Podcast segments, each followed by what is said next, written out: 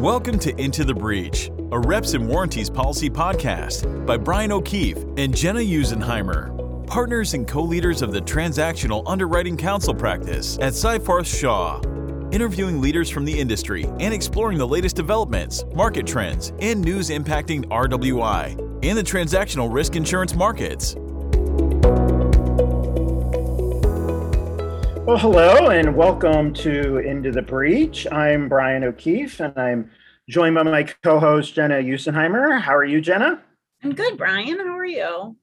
Very good, very good. And for our uh, loyal Into the Breach uh, listeners, which we know is everybody listening to this, uh, I think we wanted to lead off today by, uh, you know, an historic first, actually. Um, I was kind of thinking that this is sort of like something old and something new, Jenna, with the something old being the podcast, since we're here again, but the something new being that for the very first time, we're actually taping the podcast from the same city and from the same physical space, since I'm in New York City today, and we are taping this from the uh, Seyfarth offices here in New York. So, which is a different experience. Jenna's actually dancing as I was saying that. So we need like fake applause. That's fake applause. very exciting. Very exciting. Yes. Or the celebratory, like when you do the, you know, in a text message, like the confetti stuff. Exactly. exactly. in the background or whatever, right? So, so I hope it doesn't screw up our mojo since we're physically so close here today. Well, but we're not actually in this. For the listeners, they should know we're not in the same office. We felt like we uh, it might be a little too togetherness to tape this from the same thing from the same exact office. So I'm downstairs. I guess I'm upstairs and you're downstairs in our offices. So, yeah. but um, well, we also it's going with the sort of something old, something new theme that we have going today. Um, we have the the same thing with our guests today, and our guests today we're very very honored to have uh, Rustin Paul, who's the chief underwriting officer at Concord uh, Specialty Risk, and he'll be joining us today. And Rustin, thank you for uh, coming on the show. Thanks a lot. Am I am I the old or the new? Which which one do I which category do I fall in there? You are the new because of your uh, exciting promotion. Yeah, I, I like know. That. I know you Thank are you. the new and the new face of uh, of Concord here uh, with your with your recent promotion there. So um, yeah, so Rustin, we're really happy to have you here. Rustin, for those of you who aren't aware, was just promoted to being the chief underwriting uh, officer at at Concord. Um, He's not aware. Who's not aware? That's right. That's, That's exciting. That's exciting. Thank you. we're we're very very happy to have you here, Rustin. So um, so maybe Rustin, if you just want to uh, start off a little bit by just talking about yourself and um, you know what your what your new role is here at Concord and um, you know how you got involved in the RWI industry.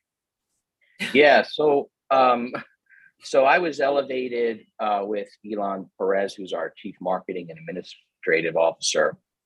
When uh, congratulations uh, to Elon. Yes. Elon, if you're Elon. listening, come on the podcast. Okay, sorry. I'm sure he'd be happy. To.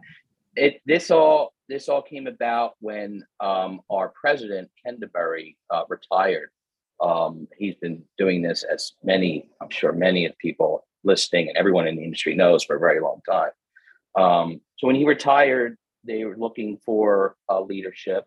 Uh, Elon and I made sense. Um, he took the marketing role, and I took the um, the the head of underwriting role for reps uh, at Concord. I started um, at a law firm called Blank Rome uh, I was there from the beginning of my career. I was there for 15 years, uh, and and it was a great place. I loved practicing there. I became a partner there, and I've still a lot of friends there.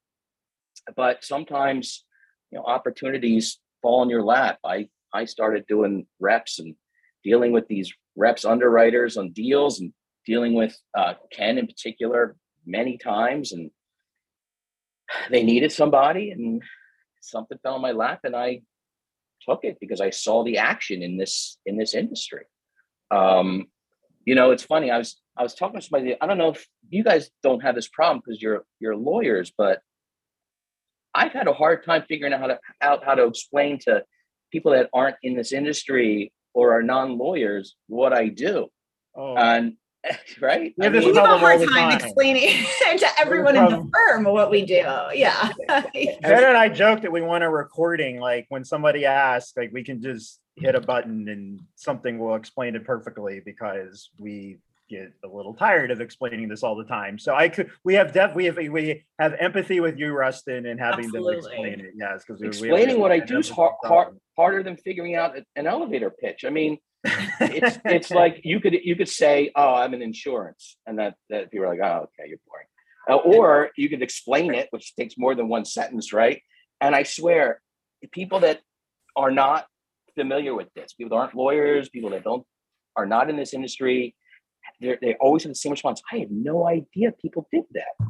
Transactional insurance. You can insure a deal, an M and A deal. Like people don't know. I feel like we should have like a secret society. We should have like we should be like um form like an Illuminati or something where we all belong and just know I like what it. we do.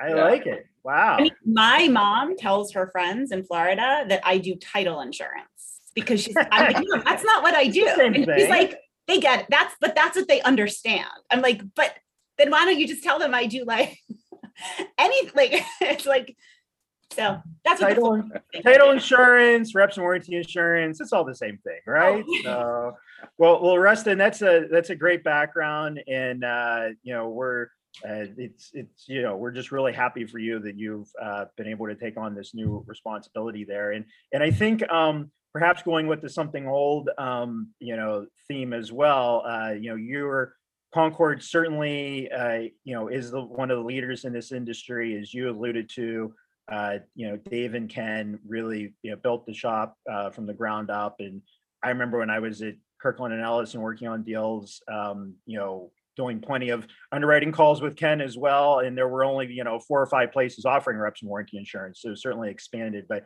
um, you know, it's certainly a great heritage that you're able to work with there um, in, you know, uh, big shoes to fill in, uh, and filling Ken's, uh, uh, Ken's uh, retirement there.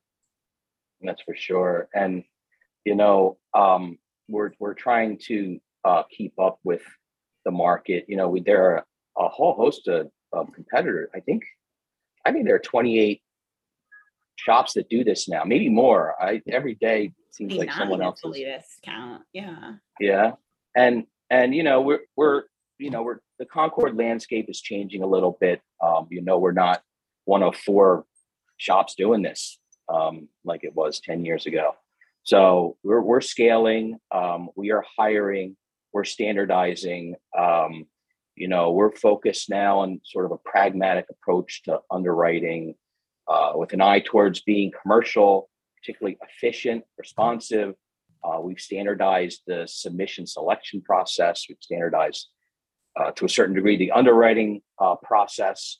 Uh, and we're now, um, I think we're a total of 14 people.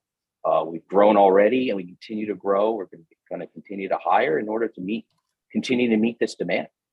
Yeah, well, well, that that's you know that's very exciting, and I think that um, yes, your team certainly is growing, and you certainly are uh, you know uh, kind of moving uh, moving into the future here. So maybe if you want to talk a little bit about uh, expand on some of those topics and talk a little bit about uh, you know the sorts of things that your your shop is looking for in deals and the sorts of issues I think that they're important um, to Concord whenever you're going to be um, looking at deals and submissions and underwriting. Look, we're going to be creative and thoughtful about every submission. Mhm. Um, you know, we we focus on um, tangible things. We focus on looking at um, you know a company's financials, uh, and we look at intangible things like, hey, might the buyer have some remorse after closing and say, this I don't know if this is worth what I paid for it? Because when you have buyer remorse, you know you you can run in run into some trouble. Um, and really, it boils down to one thing. When we when we think about um, whether we want to underwrite a deal, this is just at the submission stage. We think about the question of are the are the best days for this target ahead of it, and that's really it. Outside of the buyer remorse question, you know, thinking about how much the buyer's paying for, for whatever this target is. Are the company's best days ahead of it? And there's a lot that goes into that question, but that's really the question. Interesting, actually. And do you look at any particular, are there any hidden risks that you guys find persist, you know, from deal to deal, like financial statement concerns for material customers? What what are the condition of assets? Sometimes we don't see a lot of written diligence there. Is there anything that you guys are particularly focused on in terms of risk, or are you really taking a deal by deal approach? Look, if you look at if you look at claims, there there in my eyes, there are three categories. There's financial statement, financial statements, inaccuracies in those financial statements. Yeah. Um, there are there are you know lost business, lost customers, and there's condition of assets. And the rest, I mean, you have some compliance with laws and tax and things like that. But you know, those are the three. Um, the first two, the financial statements of lost customer, that can lead to a multiple. Yeah. So you want to focus on those things. I'm not saying we heighten those things all the time, but look, if, if there are assets we're concerned about, I want to see that you know they were looked at and there's diligence around those. We might heighten condition of assets. If financials are audited, we're probably not going to heighten that. Although if there's a long interim period, we might heighten interim financials. But almost certainly, if customers are, if it is like, like a customer business, if there's some concentration, Yeah. we'll probably certainly heighten um, major customers. So I have a question that seems to be on everyone's mind coming out of the Mohegan Sun conference about the length of underwriting calls. I know there was a lot of discussion on the panels, and I know you have some particular feelings about that. So do you want to share with our listeners the direction that Two- Concord's moving in? two hours is a long time a long time to be on your game you know and and it's it can be expensive and we are cognizant of that and i want to look we're not there yet. I want to get these calls under two hours. And maybe help you know the healthcare deals are to they need they need a little more time. But outside of that i think asking questions you already know the answer to is not the right approach i think. Um, asking questions about things that may not be material probably is not the right approach. And and uh, i mean i you know i don't need to know anything about minute books honestly. You know things like that can really shorten the call and i think waste the time on the call um, so we want to focus our questions we want deal specific questions and we're working to get that call under two maybe an hour and a half that's the goal And what subjects are we going to streamline if we're getting this call down to 90 minutes? Mm. Don't say Well, labor I- employment. I think um, I think talking about the transaction and the reasons behind it is important. Um, Yeah. I think that's not going to change. I think legal. There's some stuff in legal and corporate that can be, um, you know, that that can be taken out. The questions about, um, you know, foreign qualifications minute books and uh, things like that can be brushed away. Um, you know, employee benefits. You know, we a lot of times we get too into the weeds and we should be focusing on what is in the reports. Um, and unfortunately, that also applies to labor um, and tax too. Look, tax is very pointed. Those reports are usually pretty good. They lay that out. Those, tax those tax experts lay that stuff out pretty clearly, um, and we can kind of ping the things that we need clarification on. You know, and some of the other stuff can be done by email. You can ask insurance questions by email. You know, Definitely. Yeah. um, maybe some organizational questions by email and, and others. So I think that I think that will get us there, but you know, it takes time for for people to kind of get geared up to figure out how to do that. And, I think, Rustin, I think we've heard a lot from brokers wanting to also try to streamline the calls and, you know, make the calls um, more efficient. Um, and I, I think what you're saying is certainly consistent um, from what we've been hearing from, from brokers around that. And, and I think me and you have talked as well. I think that some of the time when the schedules are very, you know, fulsome schedules and there's a lot of things already scheduled on there, um, you know, that's those are things that are, you know, known issues now and, and not something that we need to spend usually a lot of time on a call where we need to be efficient, um, going over everything that's, you know, pretty clear from the schedule. This is an issue. It's out there. You know, it's not going to be a deal breaker. And um, I think trying to use the schedules, which we almost always get ahead of time, very effectively as as part of the underwriting counsel practice, um, is is something I think is another way to try to make the calls more efficient.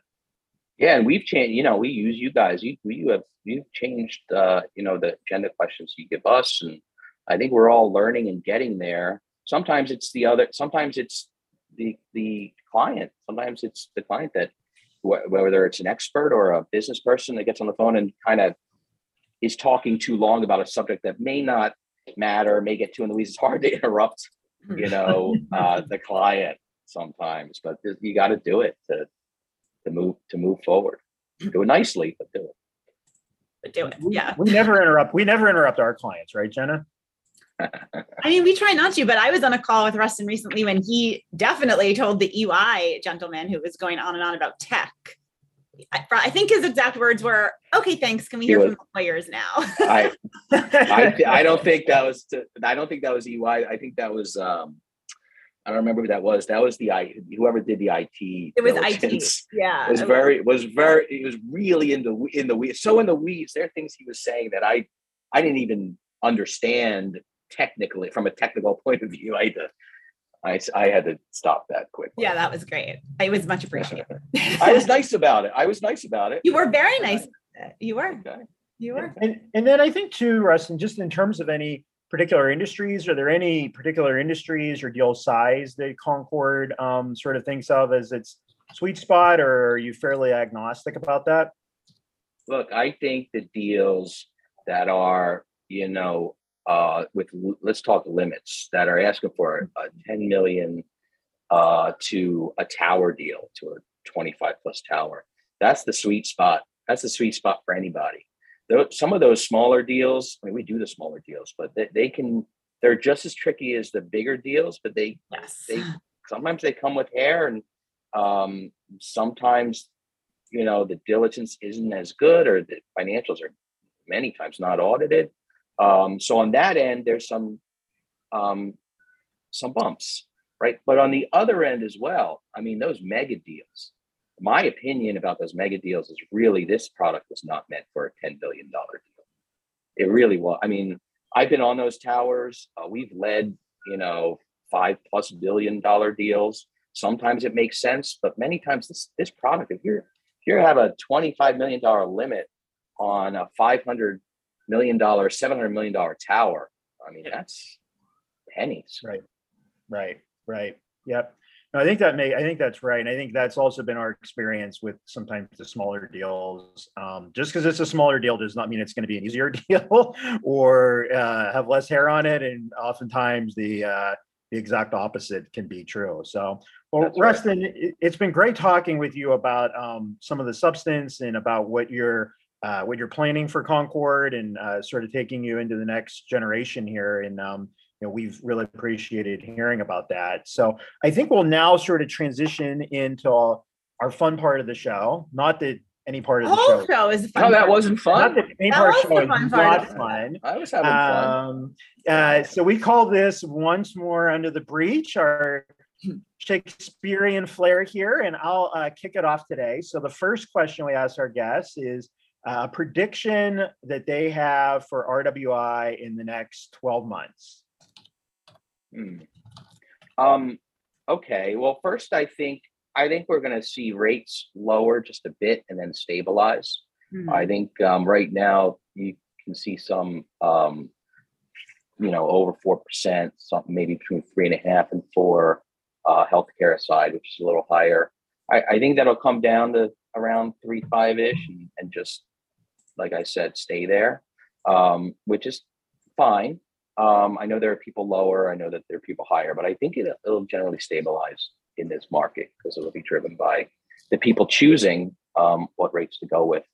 Um, I also uh, do I only get one prediction? I mean, No, I mean, you have You have more. two. You can have two.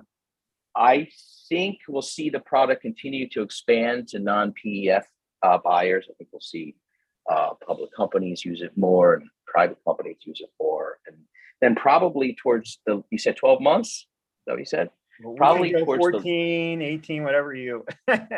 Probably towards the latter half of the 12 months, or maybe in 2023, um, as we move towards a possible recession, knock on wood, I think we'll see, we'll start seeing distressed um, asset sales, um, which can be handled the same way we handle other deals uh, with a little creativity. But I think we'll see some of that in 2023. Where do you think the market is going to end up this year? Last year, we saw the reports, it was huge, busiest year ever. Now, this year, things are sort of evening out. Do you think it's going to look like last year looked by the end of the year, or do you think it's going to strike some happy Yeah. balance? I have a corporate parent that's public and they look at our year over year and 20, it's not fair because No. 2021 was was explosive. explosive. Uh, and, and we started this year a little slow. Everybody started this year, the first quarter, a little bit slow. It has picked up since then. It's been close to 2021. Uh, I think that'll continue. I think there's plenty of dry powder left. I, I am optimistic, very optimistic about 2022. Okay, that is uh, good to know. Okay, and then our second question here, and once more onto the breach. What is a piece of career advice you would give to someone who might be interested in working in transactional risk insurance as an underwriter, otherwise? Um, when we look at people, you know, there's a there's a you know there's a basic level of experience and training that you need. You know, when we look at people, we like we like to have lawyers or accountants, um, but that's just the basics, right? And a certain level of experience. Putting that aside, there are intangibles here, and there are intangibles that help you not just professionally, but in your whole life. That but we look for that. We look for enthusiasm. We look for people that are energetic, entrepreneurial, uh, and people that are just not afraid to work hard. People that that are roll up your sleeves kind of um, kind of people. You know. Well, that is good advice. Okay, and Brian, he called dibs on the mystery fun question today. So, Brian, Mystery fun know, I question. know. So the mystery fun question. So as I think many of our listeners know, uh, the, the Barry brothers, um, who we uh, love and think very highly of, have a hobby, and that both of them are into boxing. And we thought, Rustin, uh, knowing them uh, as well as you do, uh, who's the better boxer? Who would you not want to be in the ring with if you were to face a DeBerry brother in a boxing match? Oh, you're gonna get me in trouble. First of all, I wouldn't want to face either of them. But Same. I, hard, Before- same. Yeah. before before I answer that question, I can tell you that so Dave DeBerry is our CEO, and Ken was our president. Like I said, and he retired. And um, I can't tell you how many times I'm at a a cocktail party or reception or something where someone comes up to me and tells me they invented reps and warranty insurance. I, it, I mean, it's happened two. I can count it on two hands many times, and I know that Dave invented the product. I mean, Dave invented the product uh, when he was at um, uh, uh, he was at a um, place called Reliance, which was later acquired by the Hartford, and he created it then. Uh, you know, was underwriting uh, deals. I think he broke off from the Hartford at some point and was underwriting deals. And he would always call Ken and ask him accounting questions. Ken would answer. Ken was at a big four at the time, and Ken always answered them. And finally, Dave was like, "Ken, come do this with me. I need you." So they joined force they joined forces and and began concord specialty risk I, in um, 2008 uh, and then they were later acquired by ryan specialty group in 2011 but dave invented that product years and years ago i know it didn't catch fire until 2016 2015 2016 but um, he invented it and and when people come up to me at parties and say they invented it or talk to dave about it or planted the seed or gave them the idea, whatever they're saying. I think about that movie Social Network. You ever see the movie Social Yes, Network? Yeah, Facebook yeah, yeah, yeah, yeah. Remember-? I forget Yeah, I always think about I go, I I think to myself, if you were the inventor of reps and warranty insurance, you would have invented reps and warranty insurance. Right, you would be the inventor, right? right? so Remember that quote? So so anyway, I set them straight.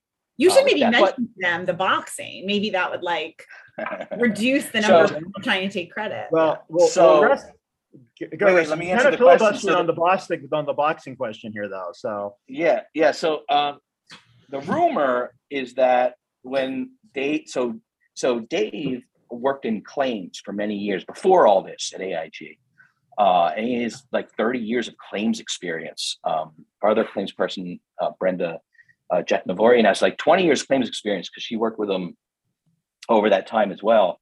And um, the rumor is that so Ken would underwrite reps, and when there was a disagreement with Ken and Dave, he'd step in the ring, There solve the problems in the ring. I don't know who the better boxer is. I don't know what the results of those disputes were. Um, but uh, but I would I would call them for purposes of say of keeping my career. I would say they're equal. How about that? Should, should, should that be our dispute resolution mechanism, Jenna? Yeah, exactly. But- Well, remember- you know, remember I'm the, uh, very remember- strong though. You say it, but I'm very tough. That's no, right. no, no. I, I actually, when we were talking about this question, you then started telling me, Jenna, that you have previous experience boxing yourself, and which, means you would completely demolish me, since I've certainly never done anything like that. So I did take so they are have all these gyms around Manhattan where you can like take these classes. They're like, you know, jumping jacks, lots of stuff that get your heart rate up, push ups, sit ups, whatever. And then there's the bag, and you can box with the I don't know what the bag is called, the big bag, but it was really fun and it was really satisfying when you like got a real punch. You could like hear it. It was like connected and it felt so good. Was it like a was it like good stress reliever? It really was. I mean, I like picture the face of people who were making me angry. It was really, it was good. But I was, um, I ended up getting injured, so I had to stop. And then now I, with the pandemic, I'm not doing indoor exercises. So maybe, Ah. maybe sometime again soon, though. we, lear- we learn, our listeners learn new things about us all the time. Now we know. Now we know. Well, knew- listen, you knew hey, he ended the hey, Barry Jenna. brothers for boxing. Yeah. Jenna, Ken, Ken runs a gym in New Jersey. You, you could join his gym and and, and I think there you go. Well, if I get a personal invitation from a DeBerry brother, I will be there. You heard it here first. okay, I'm open. All right. I'm accepting invitations for boxing. Well, we, to, to TBD on what happens with that. Our listeners will just have to tune TBD. in to another another episode to find out if Jenna ever gets the invitation. But we really appreciated uh, Rustin being here on the show today, and it's we're really uh, happy for you, Rustin, and uh, are you know just uh, wish you nothing but the best with uh, the new endeavors. Absolutely. And if, if anybody wants to get a hold of you, what's the best way to uh, to reach you? Uh, you can reach me at rustin.paul at concordspecialtyrisk.com. You can always call me at 917 375 1974. And then thanks, guys, for having me on. I really, really appreciate it and had a good time. Great. Absolutely. Thank you for You're gonna coming. have to you're gonna have to change your phone number though, because you know fans and paparazzi will have it now and call you all hours night, you know. So um, that has not been a problem that we've encountered yet, but you never know. Got it. All right. Well, it's another wrap for the show here, Jenna, and uh, we did this well, it, occupying the same physical office space. So maybe that's something we'll have to do again sometime. well, come back to New York, Brian. I'll come back to New York. I'm not getting in the not going to the boxing gym with you though. That is uh, that's a little too intense. So, um, Okay. but- We'll see. All right. Well, thank you everybody for joining us for another episode of Into the Breach. And until next time. Thanks a lot.